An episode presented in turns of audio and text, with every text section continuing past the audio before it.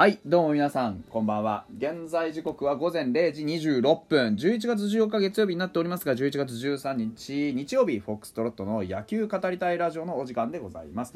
皆さん、今宵もよろしくお願いいたします。はい。あのー今ちょっとテレビをつけていて、で、巨人のドラフト1位の浅野翔吾くんが映ってるんですけど、17歳に見えない顔してますよね。あの雰囲気があるというかなんて言ったらいいんでしょうね。17歳っていう感じはしないですね。なんか2 5 6のあのなんかサラリーマン体育会系のサラリーマンにいそうな顔しててちょっとあの雰囲気あるなというのは思いました、うん、あのただえーまあね1 7 1センチで68ホーマーまあ、体目いっぱい使ってね非常にあの強いバッティングしてるなっていうのは見えるんですけど、ね、下半身も太いですしね、うん、あのー軸足ね気をつけたらいいんじゃないかなって思います。バットの使い方は大きくていいですよね。好きなタイプなんですけどうん。あのーなんて言うんでしょう。えっとこう後ろが小さくて前が大きいで僕最近よく言ってますけど、うん、あの後ろが大きいん？逆か。後ろが小さくて前が大きいというかね、うん、だからすごいこうなんて言うんでしょう、えーエネルギーを無駄なくね伝えれているなというような、うん、そういう印象はありますよね。なんかいい選手だなというふうに思います。ドラフトでね取った選手は、まあ、ファイターズもそうですけど本当にあの高校生はねどうなるか分かりませんから。これマジで。うん。高校生のドラフト1位っていうのはもう当たり当たり外れとかっていうねあまり失礼なこと言いたくないんですけど本当に極端だからね。高校でできてたことがあのプロでできるかどうかなんてのは本当に分からんから。だからそういう意味ではあの楽しみですよね。うちの選手もそうですしでまたあの他のねなんて言ってるんだ？他のチームの有望株っていうのか、うん、もうどういうふうに育ってねどういうふうにこのなんていうんですか、えー日本プロ野球界をね担ってくれるかっていうところが本当にあの楽しみで仕方がないですよね。早く来年始まらないかなってうんいうふうに思います。はい。えーっとお便りをいただいたんでちょっとお話ししたいなというふうに思っております。えーこちら花さん、えー今更なんですがバッターに対して解説者が今の打席で打てる球はなかったですねということをよく言ってますが打てる球がないってどういうことですか？ね。あのー非常にいい質問ですね。ありがとうございます。えーまず僕もたまに言います。今はノーチャンスでしたねっていう話、うん、要はあの打てる球がなかったっていうのはバットに当てられる球がなかったよと言っているというわけではございません。打てる球がないというのはどういうことか打ってヒットにできる球がなかったという意味だというふうに捉えていただければ。いわゆるノーチャンスっていうそういう球のことですね。例えばあのー何ですか？ストライクゾーンを9分割するじゃないですか。で右バッターだとするじゃないですか。ピッチャーから見たら右側にねいて。で例えばストライクって判定される球の中で一番バッターから見て遠く見える球っていうのはアウトローですよね。アウトローの直球それもギリギリビタビタのところにズドンって1球入れられてあの球は打てるなってなる選手ってそうそういないんですよ。で逆にね同じようにインハイのギリッギリのところにストレートズドンって入れられて一発で捉えられるぜっていう人もなかなかいないんですよね。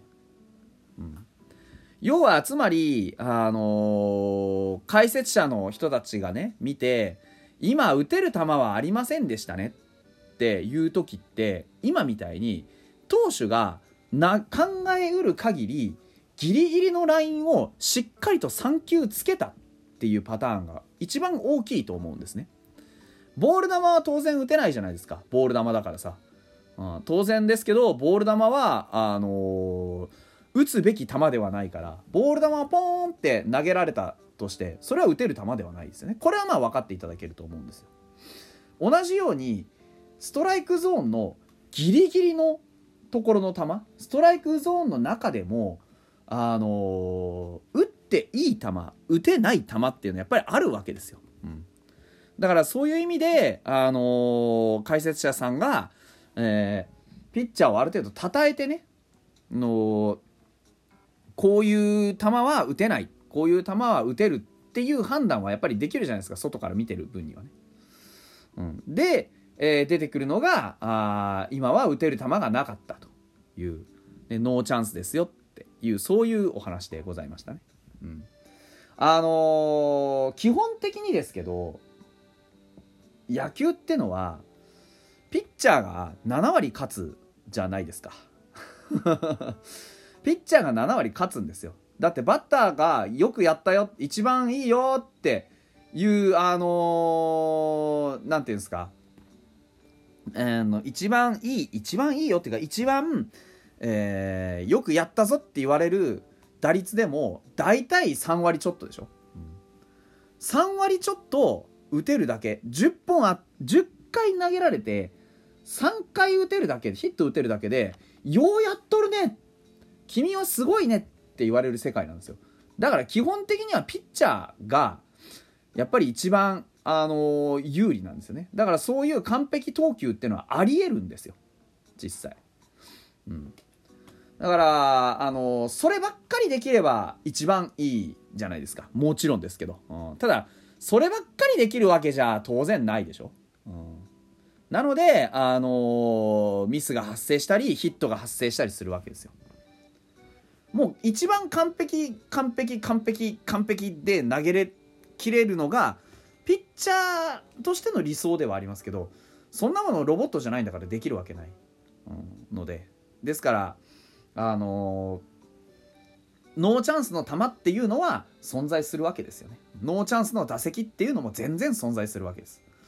でそういうノーチャンスの中にどういうふうにチャンスを見出していくのかっていうのがあの打者の強いうまいっていうところだし逆にそのノーチャンスをさせないためにどういう存在感を打席の中で出せるのか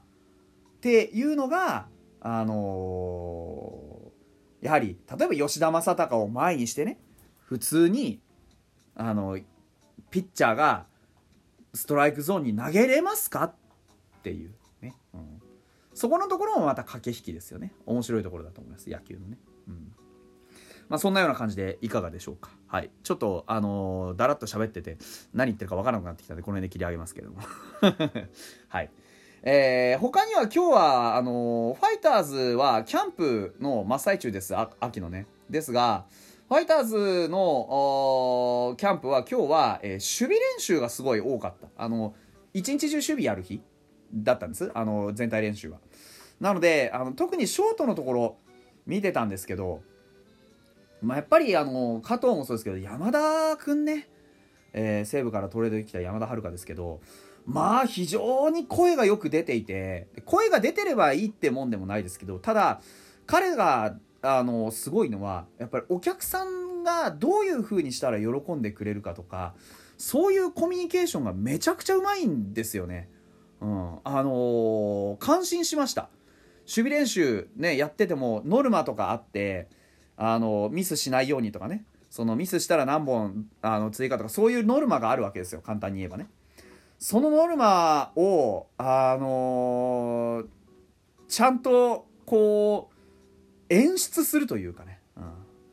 なんか楽しくやるの大事じゃないですか。そういうノルマがある中でね。その楽しくやるっていうことをものすごく実践していていや本当にすごいなと思いましたよくあのー、出しましたよ。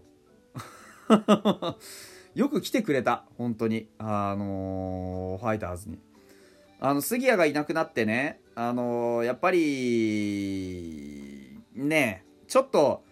こう声出し役とか心配してた人もいるんじゃないかと思うんですけど全く心配ないです。彼がいれば全く心配がない。うん。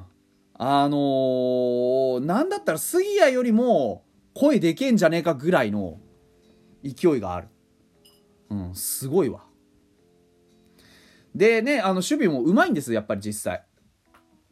結構いろんなね、あのボール受けたりしましたけど、うん。で、これちょっとライブでも最初の方にさらっと話したんですけど、やっぱりね、相対的に石井和成とかがちょっと目立たなくなってる節があるんです。ん。で、上川端くんはやっぱり、うわ、うまいなって思わせてくれましたし、あのー、加藤豪介も結構、